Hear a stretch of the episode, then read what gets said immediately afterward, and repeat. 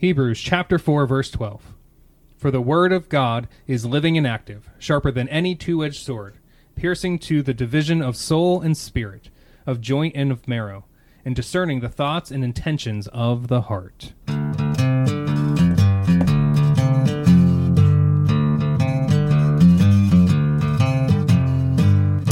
Welcome to the Blue Collar Berean Podcast. Thanks for joining us. We are your host. I'm Scott McGrady, sitting here with Nate Henley. And we are back for round two. Round two of our discussion surrounding the sufficiency of God's Word and how it plays out in life, how it affects everything that we do. So, before we jump back in, we appreciate your feedback. We appreciate reaching out. Blue collar Bereans at gmail.com. Hit us up. If you want to disagree, give us some ideas. Also, our Facebook page, Facebook.com backslash Blue Collar Bereans. And you can like our page and share any of the things that we post there. And if you have benefited from this at all, it'd be a big help to support us by rating us and leaving a review wherever you listen to this podcast. Yeah, supposedly that's that's a really big thing. So, anyways, without any more jibber jabber. On our part, we're going to jump back into where we left off last time with our discussion on the sufficiency of Scripture. What I'm finding the issue is, and even for me, oftentimes I've said so many biblical mantras throughout my life and you know would tell people all the time yeah i'm a sinner just like you but really did i believe it?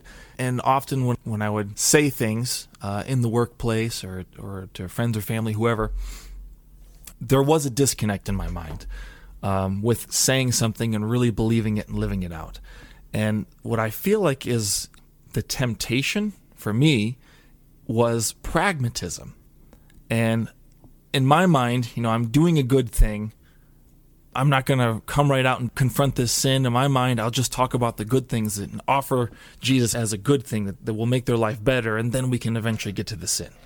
That kind of a, of a mindset. And that's, that's a pragmatic mindset where we think that, you know, it'll work better this way. And so we compromise things. You know, I would still say what they're doing is sin, but, you know, let's not confront that right now and I mean, I get to some degree everything we do, there's an element of pragmatic thinking in all that we do. God has given us brains to, to work and to reason, to logic, to look at things. But being pragmatic versus being principled is something that I think we need to talk about because God's Word does give very specific layouts for right and wrong. It gives us very specific instruction as to how we are to live, how we to evangelize, what is supposed to change people. And I think we often think we know better, and that's where the pragmatism comes in. Well, I'll I'll do it this way, and so what is popular right now? Well, right now racism is a hot topic, and so we end up chasing our tails, doing whatever we can to stay relevant, and we create magazines with that very name so that we can stay relevant. I mean, it's mind-boggling that that is the name of this magazine and let me tell you, they certainly stay relevant, but there is, I, I don't think there's any amount of Christian logic on that publication, especially when you're quoting Richard Rohr and just outright heretics on there. And I mean, you can see how that shapes their worldview and what they write there. And and that's, that's it's such a almost I hate to use the word a slippery slope to start going down that, but it really is. It we become pragmatic in the way we approach life when God's word is very principled. It gives us principles of right and wrong, and He tells us how we should act, what we should be proclaiming. And we so badly want to change that. And I think we make excuses by saying, well, it's going to work better this way. Look at this church, how well we're thriving because we've used these pragmatic tools to help this church grow. But has it really? Are you functioning off of a biblical definition of church? are you functioning off of a biblical definition of gospel? You've got a lot of people there, but I think you've compromised on your definitions. They're not biblical anymore in order to get success. Success by a non biblical standard. And we've been seeing this for a while. I mean, when did, right. when did Rick Warren's book Purpose Driven Life and Purpose Driven Church come out? When I was in high school, I believe. Yeah, something like that. Uh, I mean, I, I know I read them in college, but yeah, they were they were out for a while by then. Yeah, I think at least. But Yeah, it's looked like this for a long time. I mean, going back to that that point with him writing those books and saying, "Listen, this is how." And he always prefaced it like, "Don't don't do just what we did. We're just telling you what we did and how it worked, but don't don't copy us." What's the point of the book then? Right. Uh, but I mean, even think the whole idea of uh, of I think one way we see the the lack of sufficiency or the lack of belief of sufficiency and authority of God's word creep into the church, as you're saying, goes back a while and goes back into even our preaching. That our preaching has to be shorter, and it's got to be relevant, relevant. And as you know, Right. even made fun of the magazine, which deserves it. Uh, right? We what does that look like to be relevant? You know, we need to have these quick short answers to life we need five steps to a better marriage and, and we need the secrets to financial freedom and uh, we need to have know how to have our best life now we need relevance and what we have though is the bible tells us what is required of us and what he has designed us for and so all of these things kind of focus around people saying we need to talk about people's felt needs. And that's what we need to address because, one, like you said, that's what's going to attract people. That's how we're going to get to preach the gospel to them. That's how we're going to work. We're going to solve Right. their, we need to we need to address their felt needs. And there's a couple problems with that. Uh, one, it's challenging the idea of relevancy of the scripture, as if if you're preaching the Bible, you're not going to be relevant Right. If you're just going verse by verse through whole text, you're not going to be relevant. And there's a serious issue with that. The Bible speaks to who I am. Like I said before, I, again, I think it's J.C. Ryle says that th- this is the book that reads me. It, it speaks to who I am. It speaks to what my needs are. Now, uh, there may be felt needs because this is radio and people could see me doing the finger quotes. yeah. uh, but there may be felt needs that get addressed. My marriage can get addressed, mm-hmm. but the Bible is going to tell me what God has designed marriage for and what He calls me to be in my marriage. It doesn't give me five steps to fix my marriage or to a better marriage. Mm-hmm. It tells me who I'm supposed to be in my marriage, and ultimately, I'm supposed to be more like Christ. Mm-hmm. It- despite whether or not my spouse grows to be more like Christ, although that's the purpose for her too. But I'm to be more like Christ it's going to tell me uh, about good stewardship and what that means that really everything I have belongs to God. So it's not the secret of financial freedom, but how do I live my life in such a way that shows that everything I have really belongs to God and really comes to Him? And it tells me how to think about having my best life now and how I should think about having my best life now, as others have said it, that if you have your best life now, you're going to hell because this is not the best life. We're going to go see Jesus if we are saved. Right. And that is the best life. We're going to go be like Jesus when we are saved. Uh, but again, I think this all comes down to this idea of we have to preach, we have to be relevant in our churches. We got to, uh, you know, the idea of expository preaching. I remember hearing Andy Stanley ripping into the idea of expository preaching. He, he called that's the easy way out, or that's the easy thing to do because you just you always know what you're going to preach the next Sunday. You just know already, right? uh, but it's but you know what he does is hard work because he really has to think about how he's going to connect with his audience. Right. and but again it, it does challenge the sufficiency of god's word when we think that way. Uh, the word of god is relevant. We refer to hebrews 4.12 you know for the word of god is living and active sharper than any two-edged swords piercing to the division of soul and spirit of joint and marrow and discerning the thoughts and intentions of the heart God's word is living and active because God himself is living and active. God's word accomplishes what God's purposes. And so if that's true, how could it not be relevant for me today? Right. It certainly is relevant. Uh, the word of God is always relevant as God is using his word and has purpose in his word going out. And that as Isaiah says, his word always accomplishes his purpose. It never comes back null and void. Right. So do you really believe that? Right. And that's where I, I, I certainly can say I've struggled because I have thought so often, even in my church ministry over the years, like we need to do this so that we can reach fill in the blank.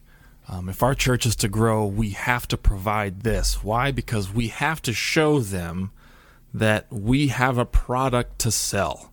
We have to show them that this product is worth their time, and that's how we're going to sell them, with my air quotes, on on this product. Which my product was, I thought, Jesus. But in doing that, it reveals to me, and certainly I struggle with this over time, it revealed that I didn't believe that God's word was the power to save. I did not believe the gospel was the power to save, which is what it says. His word says that. He said, we read his word, it judges us. And it is God's word, you know, that makes us born anew. But I didn't believe that in my actions. If you asked me that, I would say, well, yeah, yeah, God's word is true. And, uh, but, you know, in my actions, I certainly didn't believe that. I thought we had to sell it and I had to offer it. I had to find a way to package it, make it look slick in order for it to do its work. And that's truly what I think started, caused me to start doubting. You know, I say I believe the word, but I mean, let's be honest. The only churches that I saw growing were the ones that were putting really sleek packages and selling it. And, and, you know, in my mind, it's not really God that's doing the work, it's Andy Stanley doing the work it's not God's word being proclaimed that is doing this work. It is people that look cool. It is people that look slick, that are smooth talking, that have shiny white smiles like Joel Osteen. uh, I mean, you fill in the blank. Like no one was going to quote unquote do great ministry unless they had something special about them, and that's when I really began to think like, is there really even power in this book? You know, we say it is, but I don't see it happening. I see it happening in, in other ways. And that's, you know, in my own life, I was I was living that out and it wasn't working out the way I thought. And so I think it's a good question to go back and ask yourself, you know, do you really believe God's word is true? Do you really believe it's powerful? If you do, put it out there. Obey it and see it work. And it's true that all the tactics and different things that people in churches use to draw other ones in. It, whoever first said it, it's true that whatever you win them with is what you win them to. Right. And so, are we winning them to Jesus, or are we winning them to a cool church? Mm-hmm. Are we winning them to Jesus, or are we winning them to a a rockin' band and light show? What are we? Or the latest one is is a is a is a really great community. Right. I feel like that's the the hot one now. Sure. A lot of times people don't even care what the preaching of the church is, but the community, and community is great but even define that though, because the right. Bible does call call us to be a community together. Sure. But define that. What does right. this community look like? Right. And, One that's willing to suffer for the name of Jesus. Right. One who's who's willing to take up their cross and, and follow after Jesus and call out sin in one another's lives. Right. Yeah. Uh, and hold each other accountable and discipline each other. Right that community is hard to love. find. Right. That is true love. As biblically defined. Because other community, it's about how you make me feel. I feel comfortable. I like how I feel right. here. Where in this community, like we're, we're willing to be uncomfortable for each other. Yeah. Because we love each other enough. Mm-hmm. That I'm um, listen, it's not gonna be I'm not gonna like how this is gonna feel to confront you in your sin, and I'm a little afraid of how you might respond, but I love you enough to do it. And as we do that out, this might mean the end of our relationship. And we're willing to risk that for the love that we have for each other. Right. Uh, yeah, exactly. And, I think that comes back to again to the sufficiency of God's word in our mm-hmm. lives, and we really believe it because again, if it's all about you know we got to reach them to their felt needs, well that that's problematic on a lot of levels. Because one, I mean, there are felt needs that the Bible will address. If I want a better marriage, well, the Bible addresses my marriage, right. but it may not address better marriage the way I'm defining it. Right. And but even still, I may have my felt needs, but the Bible always address my actual needs. Mm and, and there are needs that either I don't know I have or I'm going to ignore that I have because I want my sin and I love my sin. I want to hold on to it. Or again, I just don't know. I'm just ignorant. But the Bible's always going to address the needs that I actually have, whether it's a felt need or not. Mm-hmm. And that's why God knows. God knows me. He created me. He knows my mind. He knows me inside out, knows me better than I know myself. I need His word to tell me what I actually need. Mm-hmm. And so, not the the relevancy that's defined by the world in usually just um, this emotional draw. It's, it's what is the truth of God's word and how does that speak to my life? That God's word is sufficient for me. Right. And so, and this kind of goes back to how we define God's word, which we did in a previous episode, but that's that's all of God's word. And if that isn't the foundation of our ministry, if that's not the how we determine truth. It's not how we determine how to do ministry. You, know, you, you mentioned Andy Stanley, but you know his whole apologetic is one that says we need to stop tethering our faith to the Word of God, and we need to tether it to the resurrection. This minimal Christian apologetic. and but even I, I get what he's getting at because his whole logic is that you know the Bible's hard to defend, the Bible's hard to sell, but we can sell. I can, think that's I think that's the right way to say it. I don't I don't know that I would say it's hard to defend, but it's hard to sell. I think that's I'm saying from his Yeah. his logic, this Yeah. is what he would say. It is hard to sell, and sadly, I think he would say it is hard to defend. And I, I think certainly we we have to be informed by it to defend it, and that's part of the problem. We we struggle to defend it because our our morality is often shaped by non biblical sources, which is at odds. But that's a whole different thing. right. But all to say, it's it's hard to sell. So instead of selling scriptures as the foundation for faith, let's sell a resurrection based on evidences. That's easy because we can agree with the resurrection of Christ, and you know eventually we can get to scripture as our source of authority. But even if you don't, no biggie. And that's why we can then unhitch from the Old Testament. Because let's be honest, that's the hardest part to defend is the Old Testament. That's not even true I was gonna- either I don't- I- the New I don't Testament understand is still hard because Because those things that are hard for to swallow in the Old Testament are also in the New. but we can pick and choose. It's easier because there's red letters in the New Testament. So, and even those really, I mean, Jesus condemns plenty of.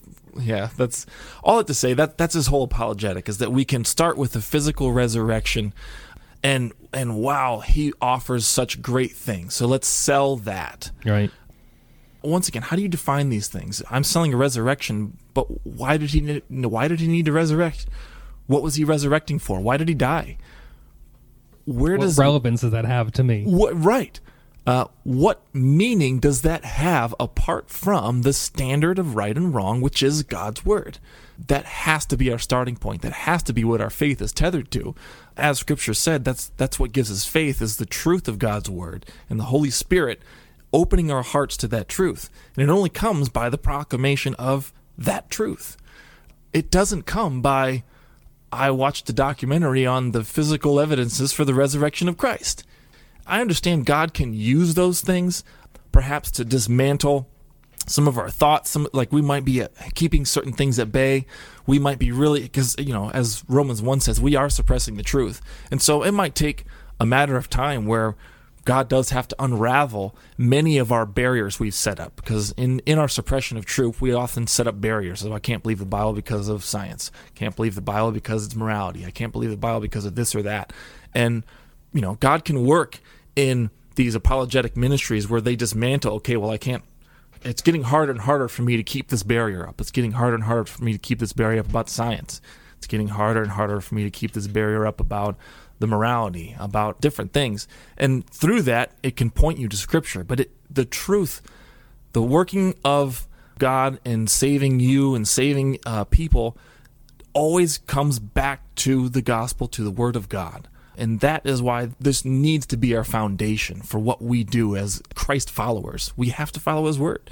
And like I say, this is a challenge I'm giving to you, the listener, but I mean, I also realize this is this is something I, I had to work through a lot, and it was a difficult process because it's so easy to fall into this slippery slope of pragmatism that ultimately, when you follow that path out, you end up looking like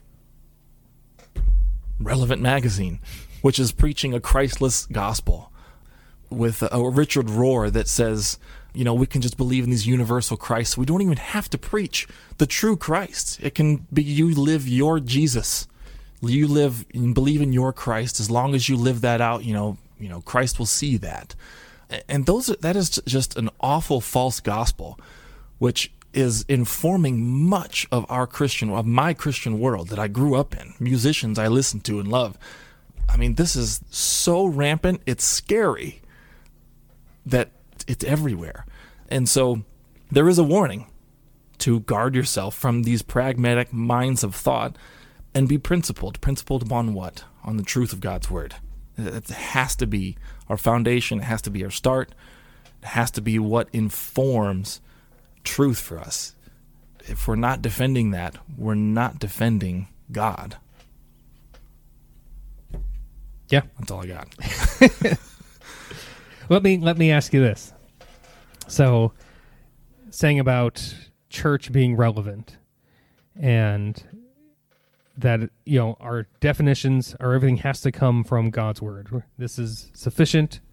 So I guess I really want to emphasize this is sufficient. God's word is sufficient, right? Right. So that's what we're arguing. That's what we're saying. This is the authority. So, what wiggle room do we have in what our church looks like to set up our church for there to for uh, basically I guess what I'm, I'm specifically looking at is, is our worship. What what wiggle room do we have for what our worship looks like if God's word is sufficient in our authority? The older I get, that wiggle room looks smaller and smaller.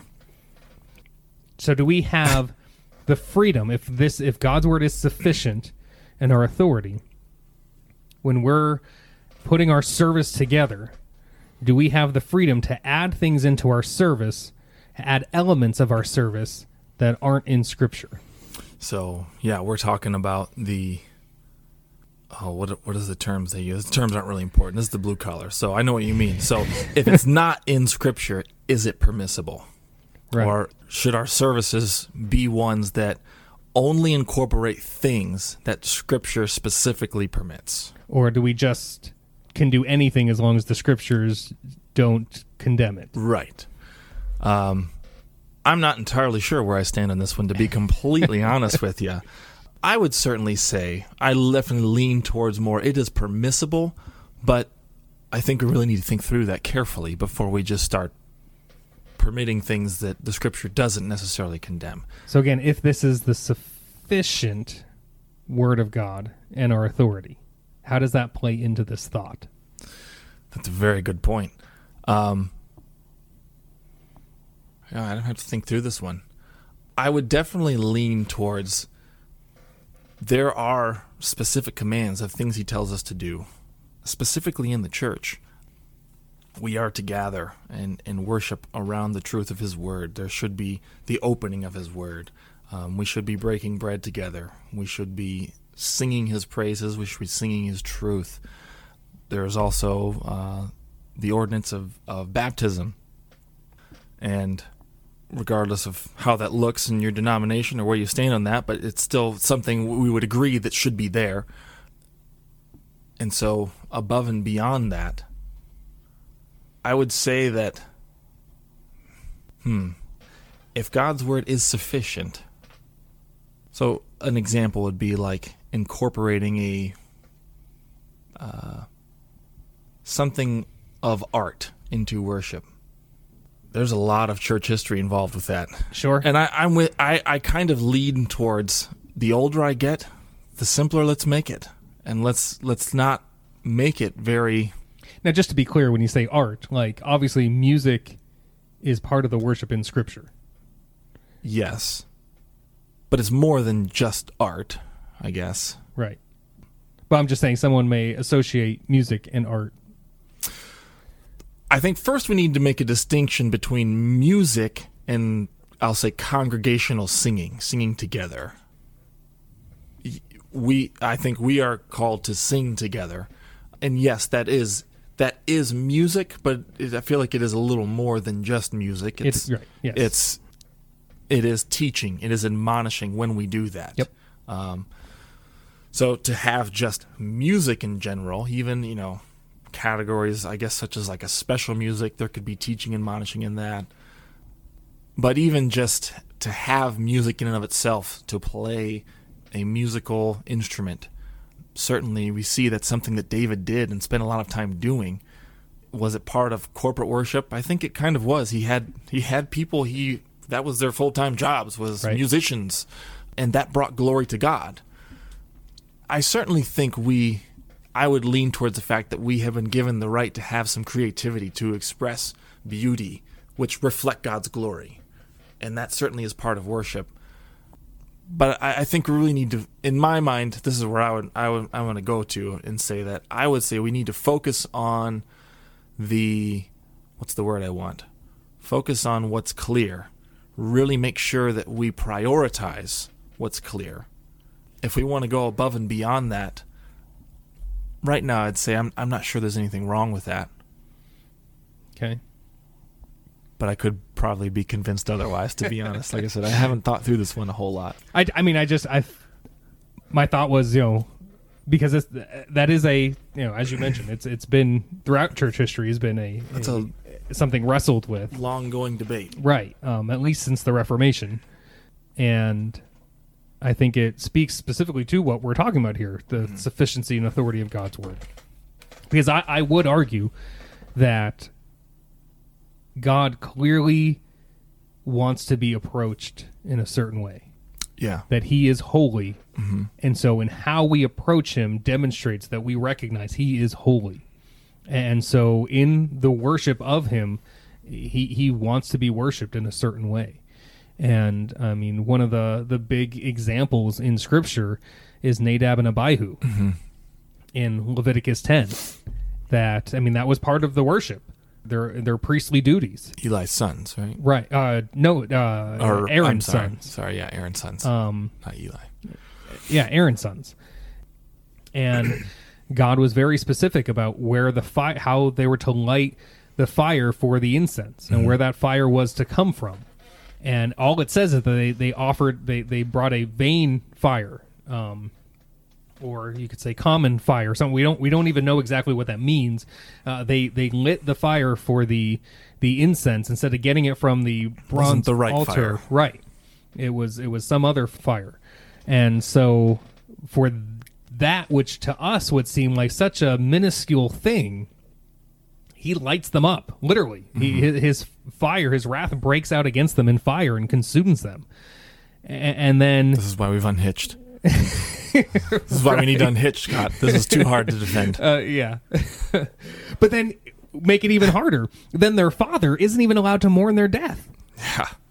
Why? Because the holiness of God being upheld was a greater priority than him even mourning his own sons. God clearly says, You're going to approach me, and you're going to approach me a certain way. He clearly cares about how he is worshiped. And so then again, this is where I come from. Uh, that if we're looking at this and saying, okay, Scripture is the authority for our life and practice, for our faith, and it is the sufficient Word of God for that life and practice, then the elements that Scripture gives us for worship are the elements that we are to have for worship. And we're not to go beyond those elements. Now, when I, I'm emphasizing the idea of elements because okay, now how do we how do we execute those elements? I mean, there's nothing about microphones in Scripture, right? Right. I think Voddie Baucham gives that example. Yeah. You know, we, we see the different instruments in the Old Testament that were used that I don't even know if we even have all of those today, even. Yeah. But so the idea of how those things are executed is one thing. But as you open up, I think it's the the documentary Spirit and Truth Okay. that talks about worship. Uh, in the one part of that document, it says, you know, if you open up a church bulletin and go through the order of service, every part of those should be something you you are taking from Scripture. Right. And I really believe that's true. I think that if this is the sufficient and authoritative Word of God, then this dictates our worship in every aspect of it, in those elements of, of what makes up our approach to God and what makes our, our coming together to honor and glorify Him. That's where I am with that. I I, I definitely like it. so no ballet dancing. No. but so then too, how does that then affect still thinking of the church, how does that affect then how do we look as a church? You know, we, we're gonna finish up uh, Titus in our sermon series this Sunday. And so all going through Titus, we're looking at how is the church to be. And, and so how is the church to be? How does this still what are what are other areas that this still speaks to when we talk about the sufficiency of God's word? And, and even as we look at the modern church, what what is missing and does the church well, we, I guess we should define church, but what is called the church in our modern day, does it really hold to the sufficiency of God's word? The very thing that made us start thinking about talking about this was hearing about Rick Warren and ordaining women pastors.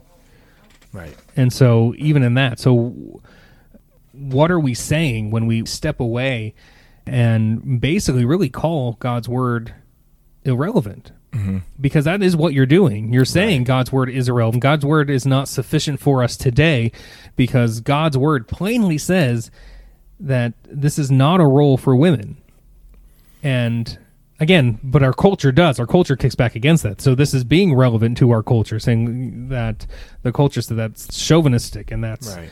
uh, that that's awful that we would do that because the culture doesn't understand the idea of order Right. and in the culture those who are seen up front those who are leading those who are the ceos of companies those who are making all the money those who are not that pastors make money that's uh, that's another story but Some do. some do you know those who are making those who are the breadwinners those are the ones that have worth and value in the world's sight. So if you're saying a woman there's a certain position a woman can have you're saying that woman doesn't have value. Well no that's not what we're saying at all because that's not where worth and value is found.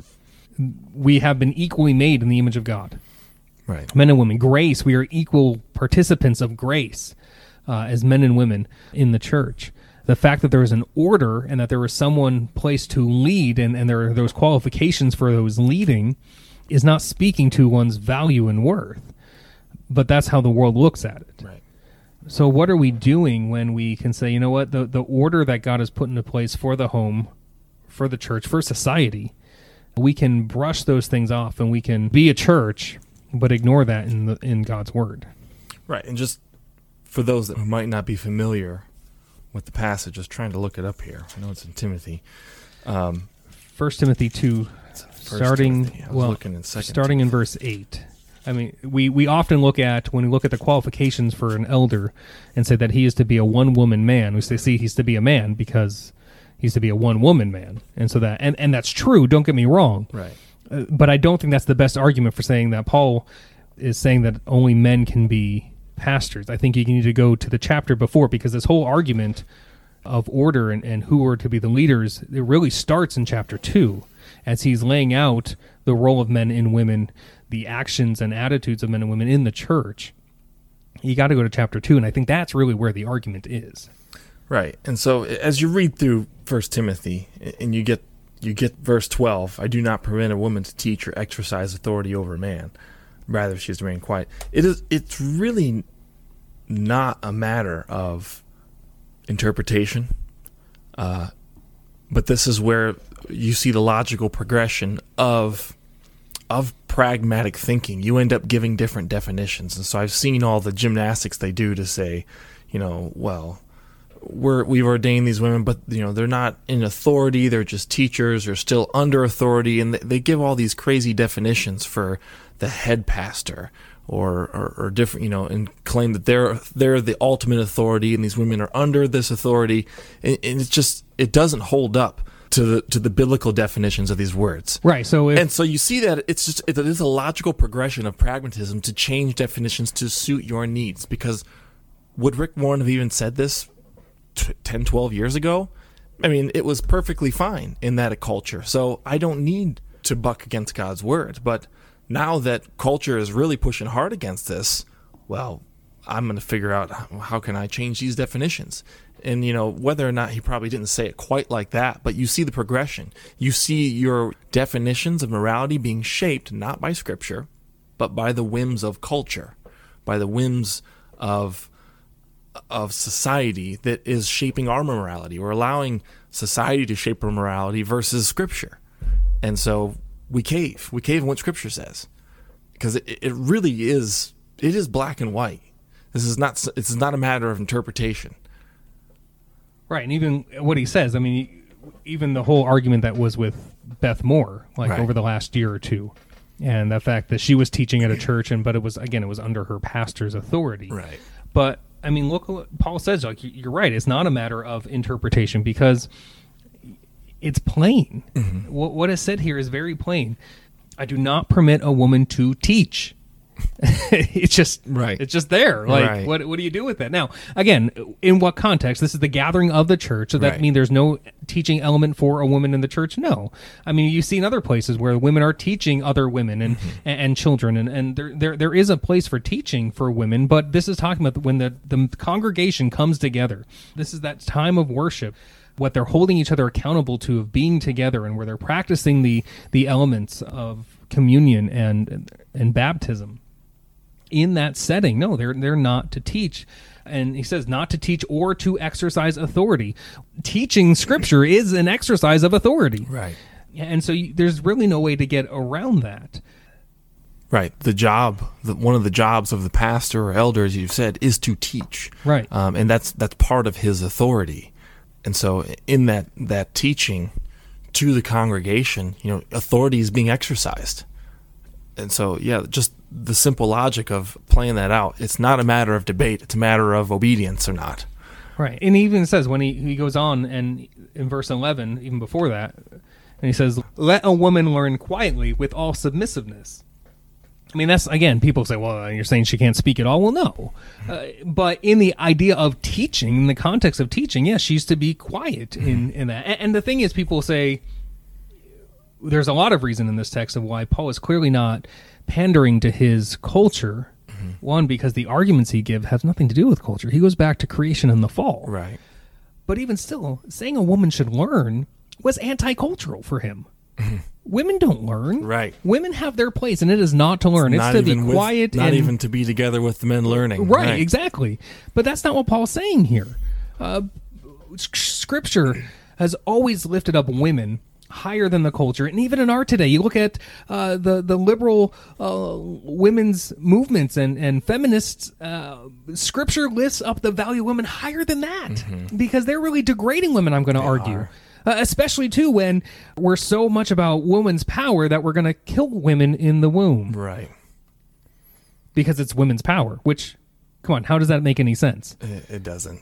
It But makes this- no sense. In in in these modern feminist cultures, often they boil down a woman's innate value to sex objects, Right. uh, and and you you get politicians promoting sex work as work. Like, how degrading is that? That this that this is what a woman is anymore. Like, Right. as opposed to the biblical standard, which is uh, what a, a great and awesome gift to the family she is. Right. Uh, more than just a sex object. I mean, there's so much value hidden into the biblical view of a, of a woman as a mother, as a wife, as a as a caretaker for the family. And that just those simple job roles are, are so diminished in our society. You know, why why would you give up your chance to go work a terrible, awful job that you you know everyone hates and avoid being at home. It- it- like our values have been so informed by what the world tells us that we don't even see the value in that. And that's not to say that any woman in the workplace is you know in sin. That's certainly not what I'm saying. Um, or that a woman can't go and level up in a job. But you know there is so much value to creating a family, and that is why our culture wants to destroy the family because the family, a strong, healthy family, creates a strong Christian community. We were talking about that Christian community before. If it's not rooted in God's design in the Christian family, if we're not building that and really putting a, a high priority on building strong Christian families, we won't have a good Christian community. We won't have that. And certainly that's one of the great, awesome gifts of having a biblical wife, a biblical mother. I'm so grateful for the women in my life that have poured into me and got me to the point of where I am. And it's it's sacrifice from, you know, my mother who poured hard into my life to try and teach me and point me in the right direction and nurture me. Um, they have those gifts. And what an awesome thing to use that. It's not something that should be looked down upon. It's, it's sickening that we do that. Yeah, I've I, I've known women professing to be believers who have made statements of saying, you know, I don't want my identity all tied up in being a mom or being a housekeeper, Right. and, and so having you know feeling the need if, and if they can't, there's like almost depression in this, and and not knowing who they are if they can't go out and work. And again, you're right. We're not saying that a woman can't work outside the home. We're not mm-hmm. saying that there's no there should be no opportunity for women to climb up the corporate ladder doing that. We're not saying that. Mm-hmm. But we are saying that for a wife and a mother, her priority is to be her home. It's written into her biology. Right. And there's such value and worth. Even as you continue in this passage here, in verse 15, Paul argues for the place of women and men in the church going back to creation that man was created first Right. and the woman was created for man. She was to be a helpmate for him. And and so she's created for him. And, and we've talked i think we've talked about this on on the podcast before. Uh, the idea of value and worth in that itself that he couldn't be alone. He- Right. he's not going to succeed on his own. It is not good for a man to be alone. And if you know me you know it's not good for me to be alone. But so the value she is in that he needs her. And and so as he's going back to creation and then too woman was also the one who was deceived and became a transgressor. Um, she was deceived as opposed to adam who she just said here eat this and he took an eight and, and but what you see there is the the idea that adam gave up his protection and leadership a- and, what happens? The world falls into sin and so Paul is making these arguments from creation and from the fall. But then he goes on in verse 15, he says, Yet she will be saved through childbearing if they continue in faith and love and holiness with self control. And there's some debate on what this that verse means. And granted, it- it's a hard one really to nail down. Mm-hmm. But I do think those who argue are right that this is referring to in the context since women led the human race into sin, there's a stigma there. But that she'll be saved from that stigma by raising up a new godly generation. And really think about that. How much value and worth is that? That who has more influence? like You just said about your mother Right. and how she poured into you. I mean, what what value is there in in pouring into that next generation and Right. raising up another godly generation uh, of the influence that the mothers have on their children to point them to Christ and to raise up godly men and godly women to do God's bidding in this world. I mean, how how do you diminish that? Yeah, it, it, it really is sad. And and that's where I don't know if- how we can tie this all back into the sufficiency of scripture, but that's that's where it is. I think it is because I think that's challenging whether that those like I said those those mothers that I I know that say oh, I don't want my identity tied up in this Right. Or those churches that are usurping the roles that God has put into place for men and women I think it all comes back to the sufficiency of God's word is God's word sufficient and the authority for you Right. for your church for your life that you're going to say no God's word is correct here in, in the order that God has put things in for his purposes so that the way he has designed the church and the family to be it will be that way mm-hmm. for his glory Right. So don't take our word for it. Search the scriptures. Be a Berean, a blue collar Berean. and come join us next time